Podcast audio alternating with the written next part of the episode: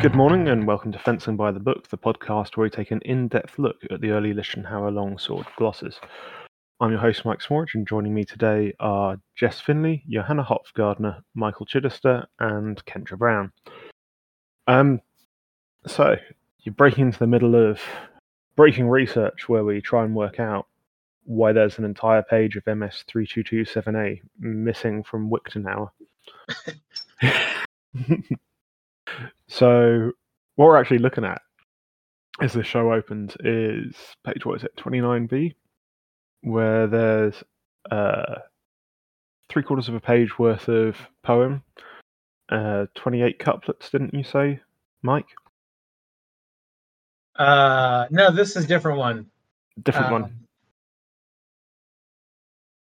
In the middle of One, two, three, four, five, six, seven, eight, nine, 10, 11, 12, 13, 14, 15, 16, 17. This is 20 couplets. 20 Um, couplets in the middle of the longsword section. between the middle. Schielhau and the Scheitelhau, yeah. That was long before. It's not the Zwerch and the Schieler. It's been missing from the mage from the main 3227A page. I must have Right. separated it out because I didn't think it belonged with the rest of the gloss, but I don't. I don't know. Sometimes I'm dumb like that. and then I didn't Um, put it anywhere else.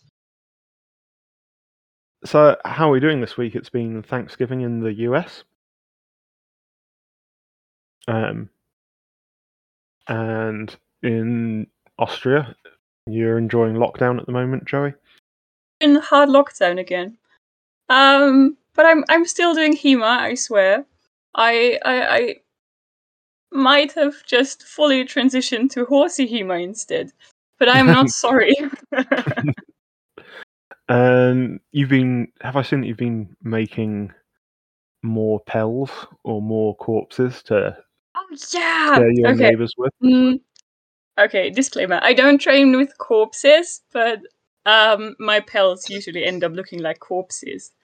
And I, I tend to forget about them, so if I have any visitors um, looking at my horse's pasture or anything, they go like, mm, what's, what's that? and I have to explain to them that it's not, in fact, a corpse. Oh. yeah, but I'm just in the process of making a new one.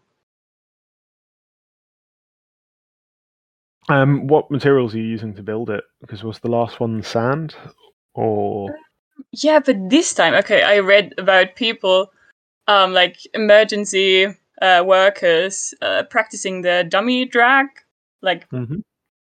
exercise, whatever, um, on do-it-yourself dummies, and they usually use uh, work coveralls and fill them with, oof, any kind of material actually. So I recently ordered a pair of tough coveralls, and now I'm just trying to uh, sew the sleeves and the legs shut and fill it all with straw or something like that. And they'll probably like use some leather or something to to make it a bit tougher around the chest area so I can really stab in there. Well, we'll see. The things arrived today, but I haven't had time to uh start the project yet. um, Mike, have you been up to much? Uh, I am still in the midst of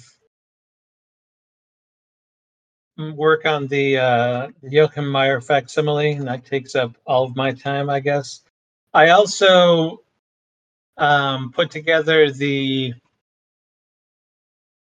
Uh, I did a minor revision to the Talhofer companion volume, and that is now for sale publicly. If anyone who didn't get it on the facsimile just wants the book of research that went along with it and the translation, then that's now um, for sale as well. And apart What- from that, kind of my stuff? life is just editing pictures of Meyer pages. What? What kind of stuff's changed in the the companion volume? Uh, it's mostly just correcting like typos and formatting errors. I um, added a little bit of information about the collation and the construction of the manuscript that what I didn't know yet when I put that together the first time, um, where the missing pages are and so on. But this is mostly mostly just a small revision. We I had one contributing author that wanted to revise their paper And they didn't get back to me and didn't get back to me and finally said, you know, I just published the one that I already submitted. So that didn't happen. Uh, but it's substantially the same book. It's uh, I'd say the only part that that had any significant changes. I changed a few pictures here and there, things like that. Yeah. Um, it's not worth buying again if you already own it, unless you're really into Talhofer. and Jess, what have you been up to? Well, I had a little Friendsgiving um, this week, as we mentioned. And then what else? Uh, I've been teaching fencing lessons and um, doing some work on uh, my training space. I'm repainting it. I'm painting a giant mural of Toyodonk um, because he's my 16th century hero slash boyfriend. Whoa. I know, right? so, anyway, so that's what I've been up to. Sweet. Um, so, for our listeners, we were looking into whether or not lines in MS3227A uh, occur elsewhere in You forgot the... to ask Kendra what she's doing. I'm very rude. Sorry. Kendra has now rejoined the chat. Kendra, what have you been up to? Um, I have been researching pictures of male and female merfolk Merfolk. and and merfolk of indeterminate gender, um, or etc. Uh, to see what kind of armor they're wearing. Um, preparing for a presentation that I've been invited to give. My proposal was accepted at the Kalamazoo uh, International Medievalists Conference. What kind of armor do merfolk wear? I'm guessing it's not seashell bras. No, it's usually full coverage on the torso, but not so much on the fishtail, and seems to usually involve closed helmets. Um, sometimes of the not exactly but almost frog mouth shape. And is Or so can you it- like sorry, can you like uh put in a picture? yeah, in yeah, yeah. I, I really want to see that. Yes, I So- can. So I know, like Roman times, you got Poseidon with his trident running around, or is he Neptune? I always get them confused. And they have like uh, seahorses, where the front half is a, a horse and the back half's a, a fish. They had that in mosaics, and that kind of make its way into medieval Europe. Uh, yes, but not in the way one might expect, because there there's a spike in merfolk art in the late 15th century when Nero's golden house was rediscovered.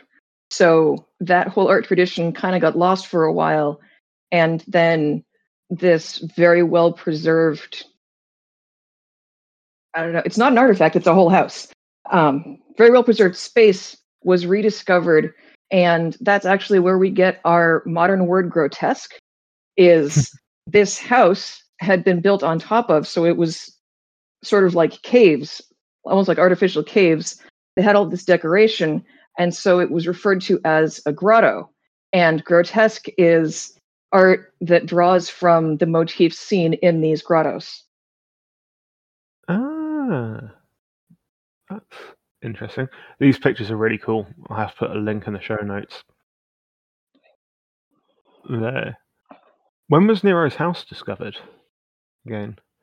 Uh, that date is not known exactly, based on when it starts showing up in artwork uh, in the late 1470s. Okay. Wow. Super cool.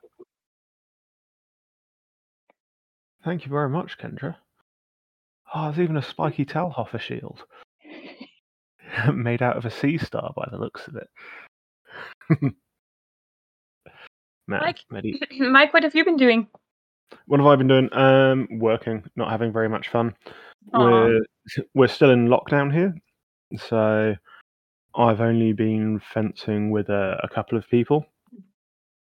But summer is here. It's like 30 degrees during the day. So I've been going to be throwing a barbecue later. If, uh, now that we're opening up a tiny bit. So I think that the locals are accepting me as one of their own. We've been getting to 30 degrees here too, but the other kind of degrees. So yeah, the other way. yeah, it's been quite cold. Not summer in uh, in this part of the world. All right. Um. So we were looking up lines in the MS3227A gloss that appear elsewhere. They should now be on the 3227A link in our article, by the way. Ah, thank you. I Um, just fixed it. to see how much of the the kind of additional lines in the poem uh, new original content versus ones which appear elsewhere. And this was sort of prompted by some work that you had done, Jess. Would you like to talk about your work with the which one was it? Was it the armored or the pony? The pony. Yeah. Yeah.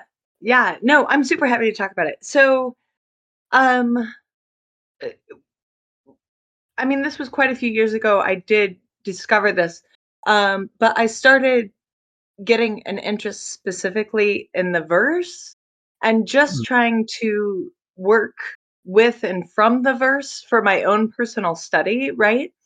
Um, recognizing that, of course, the verse doesn't make any sense without the gloss, right? Like that's real. Um, but recognizing that I've worked with glosses for a number of years, what can I get out of just looking at the verse? You know, are there puns? Are there hints? Right? And and you guys know a little bit about how that led to hunting and other random crap that I've studied. But um, when I started uh, looking at the Rossfechten verse, I ran across 3227A's version, which is twice as long, and I got really excited. I was like, yes, yes, there's all this extra stuff, and it isn't glossed, but there's all this new material here, and I was pumped and I was ready for it. And then I was like, well, let me make sure this actually is new. And then it turns out that it isn't. Um, what it is is either um, either there are lines, couplets that have come from the Bloss that were just dumped into Rossfechten as well, or there are lines that are coming from Harness that are dumped in there, or there are lines, the vast majority of it, coming from Hunsfeld's uh, Rossfechten.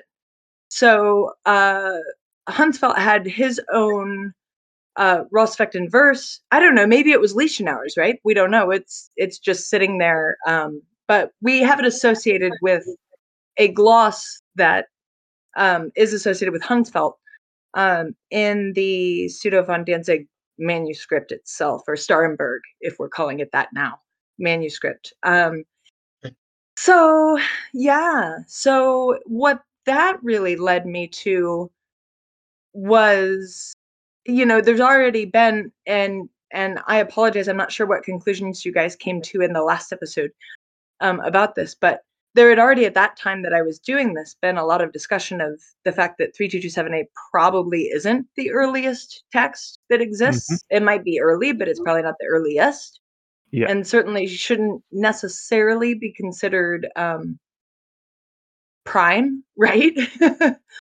Um, So the the Huntsfeld stuff yeah shows up 1450s, 60s, and then Mhm. through the rest of the the Lichtenauer tradition.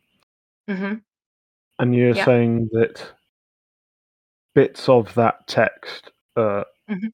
also jumbled up inside the Rossfechten of 3227A. Exactly. Right? And it defies logic that the verse originally looked like it was in 3227A and somebody separated out bits of it and rearranged it and called it Huntsfeld. That doesn't make sense.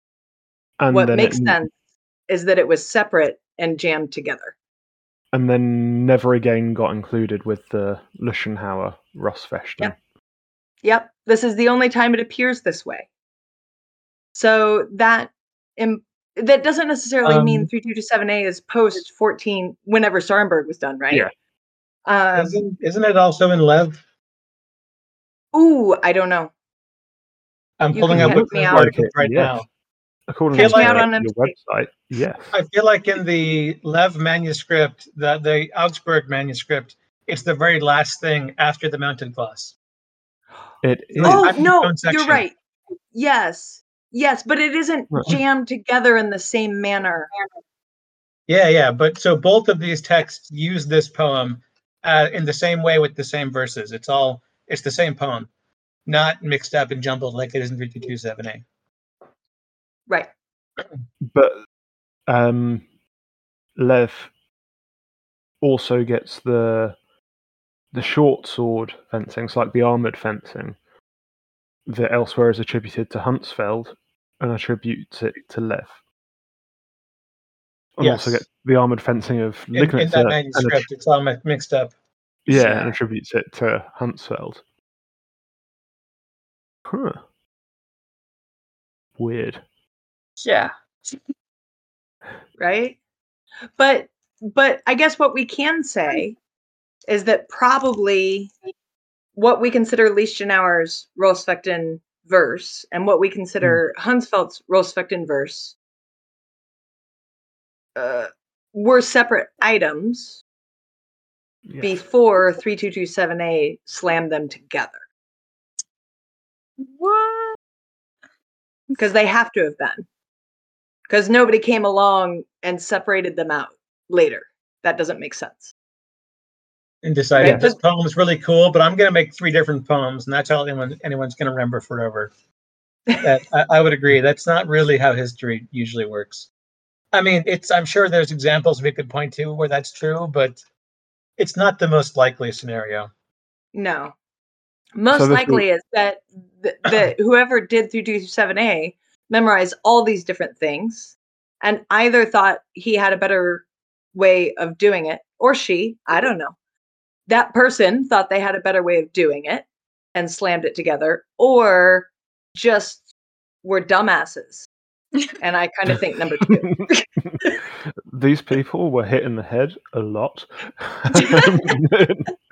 but yeah, no, I, I can totally imagine that if there's some fencer who's been asked to start spitting bars about fencing for a scribe to jot down, and they're like, okay, what was the pony bit? And halfway through talking about Rossfechten, they're scrambling to remember the next line, but they can remember a line about armored fencing. That that would come up. Right. Um, yeah, that I'd buy it. Yeah. It's curious and and as far as I can tell, I mean maybe somebody else could do some cool work on this, but as far as I can tell, it looks like um there wasn't rhyme or reason as to why certain Huntsfeld lines were put where they were put. Hmm. Does that make sense? Like I was hoping that there was going to be a logic to it, but there isn't one I can find that fits with the glosses we have of the various verses.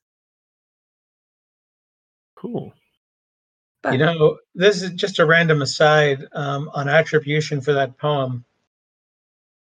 a second ago, I said it was, you know, clearly it's attributed to Lev, but it's not. It's not attributed to anyone, and it appears at the very end of the manuscript. So it's entirely possible they were going to write down the Hunsfeld mounted section after the Lev mounted gloss and just didn't get to it. And this is the stubbly part Hmm. of the beginning of Hunsfeld's mounted that was just never finished. So it, it might not be as um, poorly attributed as we as as it seems, or as mysterious as it seems.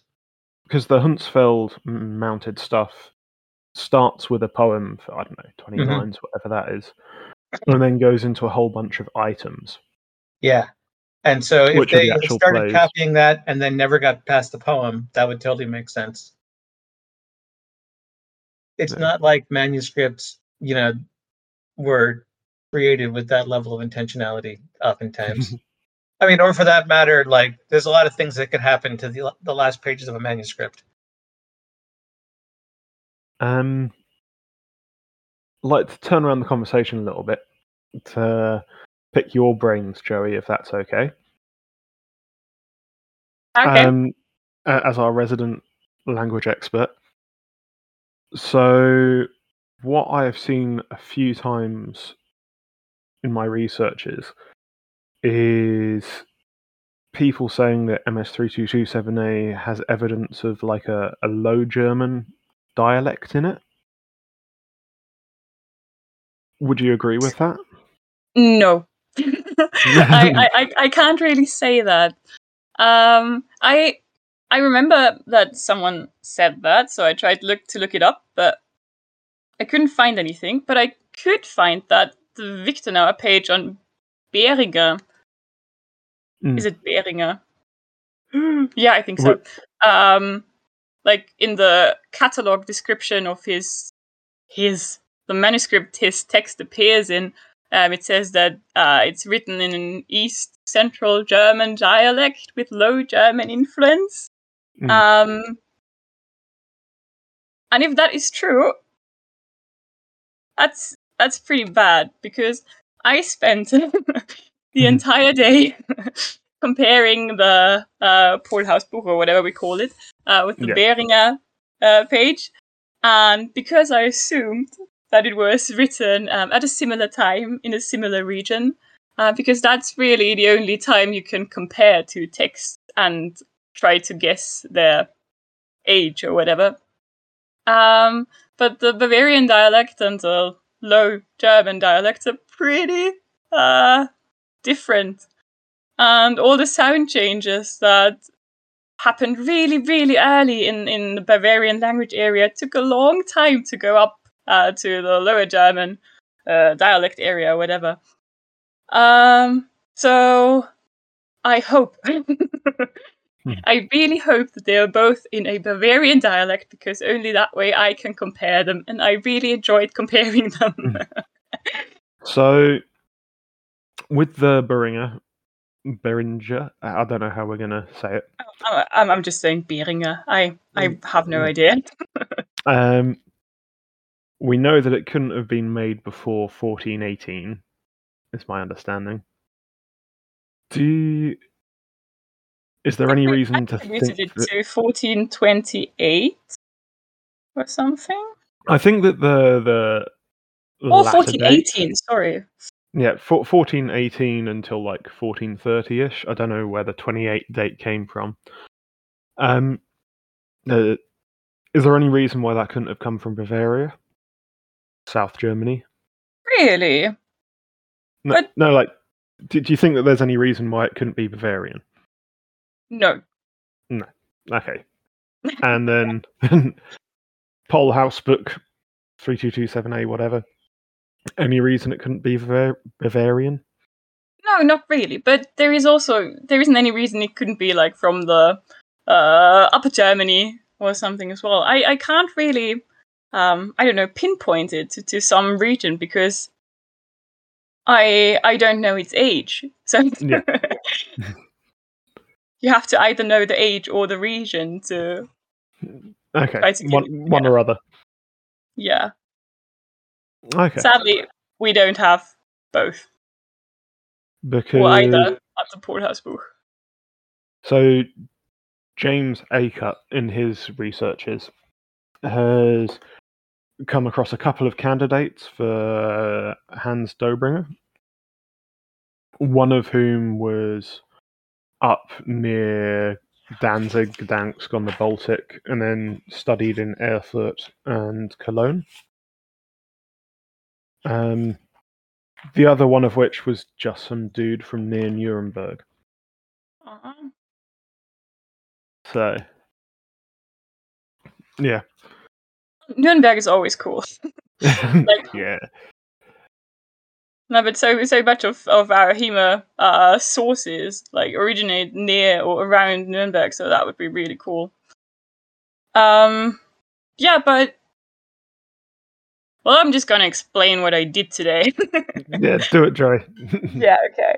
Well, because like probably every other Hemaist, I was raised with the idea that the Nuremberg House book was written somewhere around 1389 or something, and I never Mhm. really questioned it. Like even when I started to study German linguistics or whatever, I was like, yeah, yeah, it's old. Um, but today, um, today I decided to compare the text to, well, the Beringer verses, um, the early Lev, the early of von Danzig, um, a bit of Talhofer. Uh, yeah, I think that was it. And then I looked at so many things. I looked at all the sound changes that are supposed to happen at that time or were supposed to happen at that time. And hmm, yeah, I, I could give examples. So one of the easiest ones to spot is the palatalization of the uh, the sound s or sh. Um, Mhm. like in the word Schwert, it was Swert in Middle High German, but it changed to Schwert at some point. Um, yeah, around when all those early Lichtenauer sources were written. And it's pretty cool to see um, in the in the Polhaus book and in Beringer and even in the early Lichtenauer uh, stuff like RDL, um, all in the early works, it's, it's all uh, Swert or Snell or Slag and it changes to Schwert and Schlag and Schnell, um, usually around the 1480s or 1490s. I think it was the uh, the Codex Speyer. Is it the one that's called the Salzburg transcription on Wiktenauer? I think so. Yeah, I think I think it's the Codex. Um, it's one of the uh, earliest manuscripts that uses the palatalization consistently throughout the source. That's pretty cool. Um, and I looked at spelling differences and whatever. And I have to say, the Beringer verses and Polhaus book are pretty similar. Like, as similar as it can get. Um, I didn't look at all the vowel changes. I looked at some of them, but um, grammatic changes that happen Mm. or uh, consonant changes, whatever, they're all pretty similar. Um, if we look at the Polhaus book and the Beringer verses, the other sources I listed earlier usually go with the more modern way of spelling things. So, ah, This based this is based on that. Oh, sorry. Please Uh, I was going to say, uh, as somebody who knows nothing about this, what's with the C's, with the, like the CZ combination? Ah, that's one of the examples I looked at. so it's a grammatic change. So it, Mm. it wasn't really a change in pronunciation or anything. It was just how people spell ah, okay, things. yeah. Yeah. And yeah, both Poor and Beringer both used the ZZ spelling. Um, but I didn't find any other th- any other sources source that used that. So even the early left uh, in Mm. the 1460s and the early of von Danzig in 1450s, they all uh, used the Z spelling. So ah, another argument that they are very very similar. Mm. And based on that comparison, I'd say that the Polhaus book and the Bering are pretty similar of age, but only if we can assume that they are written in the same region, um, in the same dialect. Yeah, if one of them is like from upper, no, sorry, lower Germany, that would be pretty bad. That would be messy. So I'm just gonna assume they're both from Bavaria and similar of age. Yeah. So regarding the date of the the Beringer, I've been just been trying to backtrack and figure out why Wiktenauer says what it says, and I can't. So the best that the museum Hmm. estimates is 1414 to 1444 as a date for that text.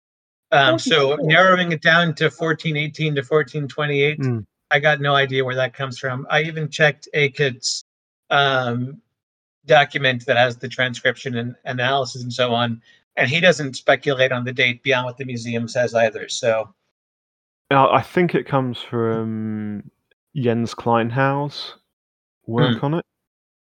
which will take me a moment just to, to pull up. But the watermarks that the museum identified on their and lists on their page um, run from the earliest it starts in 1416 and the latest ends in 1444. And the usual assumption is that paper gets used within a few years of when it's made, because there's no point in keeping giant reams of paper lying around for decades. So, but it doesn't say what the paper that this is actually written on, the individual page, what its watermarks are, if it has any. Uh, So it's hard to be sure on that, but that's the range that they give. Yeah, it's it's based on the watermark um, dating. There we go. Just drop you a link to Talhofer bl- blog. okay, but if we say, or if we, hmm, yeah, if we say that the Beringer verses Hmm. uh, or the Beringer page, whatever, um, is written in a lower German dialect, then it Yeah. could actually be from the 14. What did you say? 60s? No, 40s. Right? Like Okay. later. So if if um, Poll and Beringer are from Bavaria, they're earlier, like 1420s makes sense. If they're from up north, then later makes sense, like 1460s. Is that right? Yeah, because some sign changes just took longer to go to the north of Germany. And some never made it. yes, that's actually true. Okay, fun fact. yes. the palatalization of S, like I said, um, in in in modern German, in my dialect, or even in standard language, the word uh, to start uh, would be starten. Uh, in modern language, but in lower German dialects, it's still starten. So they still say st in their dialect. So it, I wouldn't say it never reached the north, but uh, it's might it might still be a dialect of choice to use it or not. cool. Um, but those are the main points I wanted to to talk about today. Is there anything else that people would like to bring up or people like to talk about? yeah, Yes. I, I want to talk about the pommel. the pommel, the yeah, why? Well, well, well, well, it's it's it's the only manuscript that I found that uses the word what is it? What is it? Uh, Kloß. He uses Kloß for Knauf or for Knopf or for Klotz. but I, I didn't. Oh, um, I, I, I, one of the Lecküchner manuscripts um uses Kloß like one time, but clots a bunch of more times. so I think Kloß one or two times, and the other times, oh, it's always clots. And I think in RDL it's always Knopf or maybe Knauf. I'm not sure, something like Yeah. that. But it's the only manuscript that uses Kloß, really, and I, I don't get it. Why? So, Knopf. What else? What does the word mean? What where does it come from for for pommel? Uh, well, the translation would be button. Like modern English button is like the one on your jacket or whatever. It's it's Yeah. Knopf, but I'm not sure where it comes from. Um, I looked up the origins of the word Kloß, and it's mm, like a lump, but yes. also Okay. a So, clot. yeah, yeah. So it's Like- the it's the same word as like clod or clout. yeah, This cloth. but I, I've never really heard it in a fencing uh, context. So is it is it fencing language? That would be a cool lang- uh, cool question. Like, was Polhausbuch written by a fencer? I'm not sure. Why doesn't he just say Knopf? In northern and central Germany, uh, Kloss is a dumpling. Yeah, that's that's true. that's true. okay, so they're both words basically from the same root for like a lump. Uh, But I have to agree that Kloß is like it's it's not really used in my area, but Yeah. it's it's used in the north of Germany, so that that might be an argument that Port Polhausbuch comes from the north. Ugh. Ugh. I don't want to think. I I don't want to think about it. Cool. Um, it's worth mentioning uh, since you had asked about um, Mm. harness, Mike, is that the harness verse is the same as everybody else's harness verse, more or less. There's nothing. There's a couple words that are shifted, but nothing that changes the meaning or is dramatically different. Cool. Uh, and on the topic of verse, we were talking about before the recording started, and we may as well put it out there. So he's well known in the longsword gloss for putting lots of extra verses in, Yeah. and uh, to the point where his longsword Zettel is almost twice as long as Lichtenauer's. Um, but Lichtenauer's is 109 verses, uh, couplets, out of which about five are repeats. And in this case, his 40 or so verses are only actually 28, um, and the rest of them are repeats. So it's not it's not like he added tons of extra. He only added about half as many as it looks like, and some of them, at least three of them, are sort of paraphrases of Lichtenauer's verses, whereas the other ones are apparently original. And then he just sort of keeps going. Like there's one that says, you know, um, in all encounters, turn the point against the opponent, and that that comes up like six times. And he just he has some that are sort of like his own personal fencing rules that he throws in a bunch of different sections. Um, so yeah, it's interesting that he is happy to repeat his own verses over and over again, but he doesn't really repeat Lichtenauer's. My own verses are better anyway.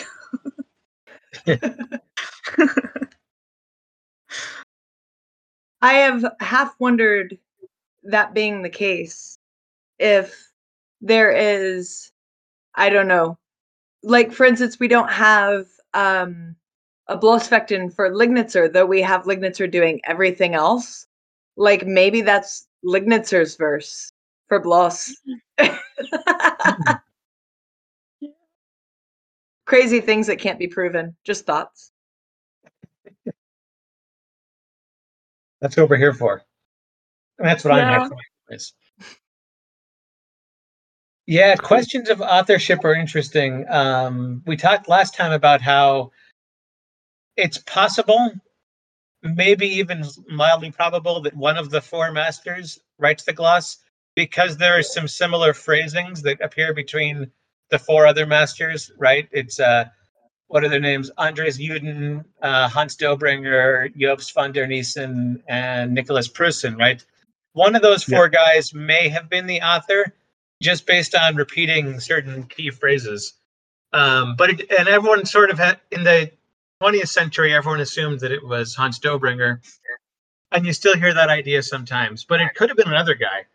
I mean, for all like we for it could just as easily be like Andres Juden, who could be Andre Lignitzer. Sure, it could be any of those guys who happen to be writing those same, you know, things like the obsession with four or six. The the numbers four or six Yeah. comes up a lot in both of those sections, and things like that. Jess is But- pointing but- at the camera. Four and six also comes up in Lignitzer's dagger, Oh, doesn't it? I don't remember. Yes? But th- dumb Maybe I'm question. If, if, the, if these people had learned and internalized the Zettel, wouldn't it be unsurprising that they then repeat some of the same, for lack of a better word, some of the same memes in their own compositions? Uh, but four or six doesn't appear in the table. Doesn't it? Mm-mm. I can't think of a place where it does. Jess, you know the Zettel better than me. Mm-mm. No, not the, not in the versions I look at, at least. Um, that's why it seems interesting and, and potentially important. Is these are apparently Oh. unique expressions. Mm. No, I'm misremembering. I'm sorry. I think in his dagger he talks about he talks about um throwing seven or whatever whatever it is for backgammon. Hmm. Throwing seven or eleven. What is it? I don't know how to play. You guys back- know what I'm talking about, right? Hold on. I'll get it. I don't know backgammon that well. Sorry. Because it's a reference to um putting somebody in a chicken wing. Right? Because yeah, yeah, yeah, because You- you- uh, Lecküchner uses it too, yeah? yeah, yeah. There's the, He has the guy on the the ground, famous in the picture, yeah, where he's Mhm. Pinned somebody, got them in a hammerlock, and is Yeah. then playing board games. Yeah, so Lignitzer does that same move standing up and references backgammon in and there. Right? So speaking of memes that show up in our medieval masters, that's one of them. Oh, if we're gonna so before we wrap up, if we're gonna talk about what's in the book, do you have uh, do I guess any of you, but especially you, Jess, have thoughts about the wrestling? It's the most substantial section besides the longsword in this in the fencing treatise here, right? She's making a really Yeah. disgusted face. For those Yeah, of you I'm making a know this. stank face about it. what's what's Um, awesome about his wrestling? so what is awesome is it is, as Kendra likes to say, a math problem. Right? because everything is is a thing that you can do three times and so now you have three and then you have 12 and then you have 24 and now it's 687 right? Or whatever it is. I don't remember exactly. I don't have the i don't have the treatise in front of me right now. Um i think what i find super frustrating about the wrestling in there that is attributed to um Lichtenauer is that it is written so freaking vaguely that it could be anything yes. it, and and I have run across HEMAs who have said, "What are you talking about? I completely understand all of it." And I'm like, "I mean, we all could understand all of it." um. So, yeah, no, there's some cool stuff in there for sure. Um, I wish we had more specific words in the text because it seems to be talking about foundational wrestling principles but what he means by those it it's the equivalent of saying all wrestling is pushing and pulling and then following after the motion. Okay cool. Cool. Yeah, th- th- th- this is the the fundamentals, and by That that, I sounds mean none of it's actionable in any way. right. Right. I mean that's my takeaway mike. Do you agree? What do you think? Yeah, well, I'm the. This is just my personal opinion, but the kind of like the the wrestling and the grappling that I really like in these manuscripts is like the the Rossfechten play of the sheephold and these very specific things that take a moment to figure out exactly what they mean. But then when you do, you can just go, "Oh yeah, yeah, this makes sense." As you're riding past them, you pin them in a certain way, and then the the momentum of the whole thing carries them off the horse. Whereas these are like, okay, so with one hand you push their head, and with the other hand you stand, hold them behind, and then somehow they're thrown. Like that could be any number of things.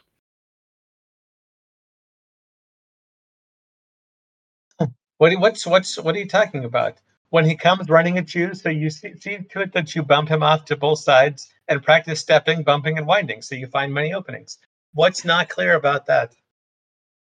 Learn to put both legs in front and how to break hands, however he may grab you. Wind your hands around his so he must slide off high and low everywhere. That, right that seems fine.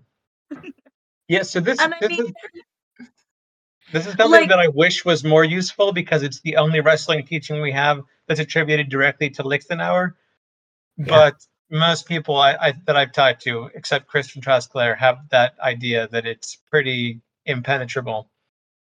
And you can do things that that make sense and seem to fit the text, but the text will not lead you to those things. I think is is what I've noticed. And that's common in a lot of HEMA sources, but this is maybe one of the worst ones as far as trying to interpret it. Yeah, I mean, you can look at what he says about wind, you know, winding your hands around, and then you can go look at Auerswald and see Auerswald doing doing Auswinden or whatever he calls it, um, and go, okay, you know, that must be what this one is talking about. But I mean, it's a big Yeah. leap. That's all. I, I, mean, like, I think that whoever wrote this knew how to wrestle. Obviously, there's there's plenty of bits where, like, obviously, okay, this is talking about getting an overhook and then maybe getting a whizzer and then uh, doing a dance the dance and then trying to trip them up.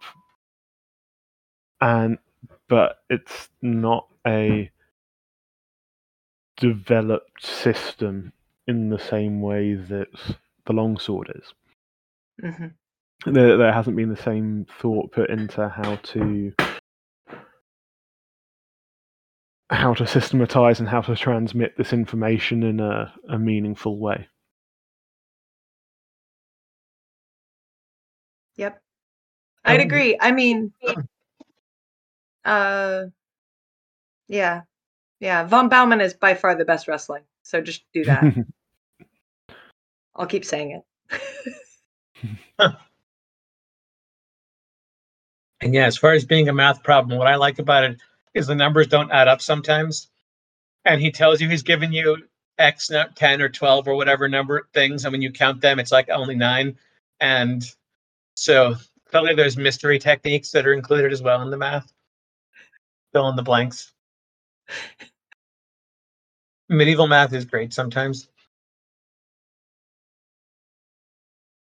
So yeah, no, I'm not thrilled by it. I guess is where I'll end up with. Um, it's it's curious and it's interesting and it isn't at odds with anything any modern wrestler I know is doing. Um, but there's Hmm. nothing to learn there in the same manner.